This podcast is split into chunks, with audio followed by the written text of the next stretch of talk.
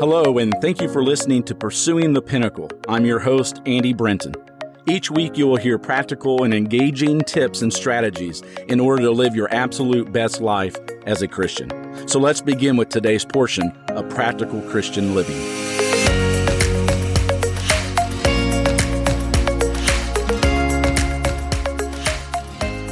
Let me begin this podcast with one question Is your Christianity worth the sacrifice?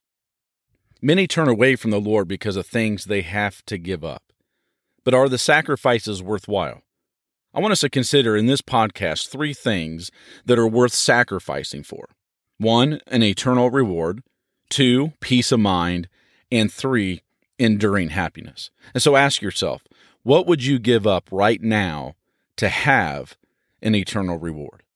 Who would you ask if you wanted to know what makes life worthwhile? Would you ask someone who is just beginning life or one who has failed at life? Absolutely not. Notice the winners that we read of in Revelation chapter 7, verses 9 through 17. They had come out of the great tribulation of martyrdom, the ultimate sacrifice. Yet they bask in the presence of God as He heals their wounds and comforts their sorrows. They no longer hunger or thirst. In fact, we're told that God wipes away every tear. Which of these individuals would choose a different path? If these had regrets, they would probably be, I wish I had become a Christian sooner, or I would be more diligent in my service so that I could influence more people to share in the same blessings that I receive. None would say it was a mistake, or that I wasted my time worshiping God, or I wish I had played football or basketball or some uh, other type of sport or engage in some other hobby instead of praying and studying the Word of God. But what about the failures? The people who wanted to live life to its fullest by indulging the flesh? Would they not tell us that they chose the things of less value, the worthless things, as the psalmist writes in Psalm 119, verse 37? Activities that once brought fleeting pleasure bring them joy no longer. What a tragedy to hear one say, I have made the greatest of all possible mistakes. Would they not plead with us to save our souls and to tell their families, lest they also come to this place of torment? You need to change. So, what also would you be willing to sacrifice or to give up in order to have a peace of mind? You see, Christ offers peace of mind. Without this peace, we are at the mercy of guilt.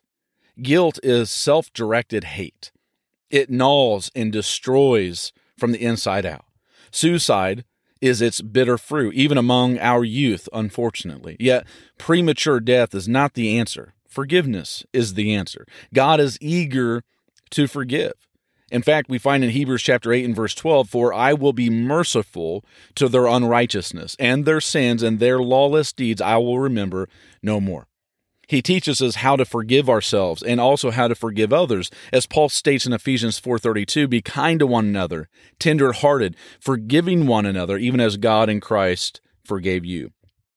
God tells us how to build relationships. He shows us all these areas in life to grow in so that we can enjoy life abundantly. Another reason why we have peace of mind is not because God only provides for our spiritual needs, but also for our physical needs, as we read of what Jesus says in Matthew chapter 6, verse 31 through 33.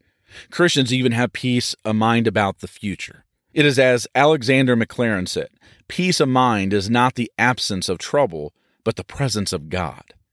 Jesus said, Let not your heart be troubled, neither let it be afraid. That is worthwhile. The world offers tranquilizers counseling, and mind destroying drugs. People are immersing themselves into these negative meditations and other Easter like religions as they search fruitlessly for peace. But the world cannot grant this peace, it only comes from God. In John 14, 27, the Lord said, Peace I leave with you, my peace I give to you. Not as the world gives, do I give to you. Let not your heart be troubled, neither let it be afraid. Thirdly, what would you be willing to give up to have blessedness, to have happiness. You see, some may believe that life can be lived without sacrifice, but how is that possible? What worthwhile goal in this life can be accomplished without first sacrifice? If we want to excel at sports or at music, we have to practice. We have to sacrifice time from doing other things to practice that learned art. If we want strong families, we have to sacrifice our own ambitions and desires for the good of the family unit and not just for ourselves. Sacrificing builds self control. Self control develops character. Therefore, sacrifice is essential to our well being. What enduring happiness can this world offer you? When the whirlwind passes by, the wicked is no more, but the righteous has an everlasting foundation. Proverbs 10:25. You see, life is even a vapor that appears for a little time and then vanishes away. James 4:14. when people begin to really realize how short their time is here on earth, they sometimes become bitter. Sickness and troubles make them disappointed and disillusioned with life. It's as Solomon said in Ecclesiastes chapter 2 and verse 17, Therefore I hated life, because the work that was done under the sun was grievous to me, for all is vanity and grasping for the wind. You see, time is running out. And what then?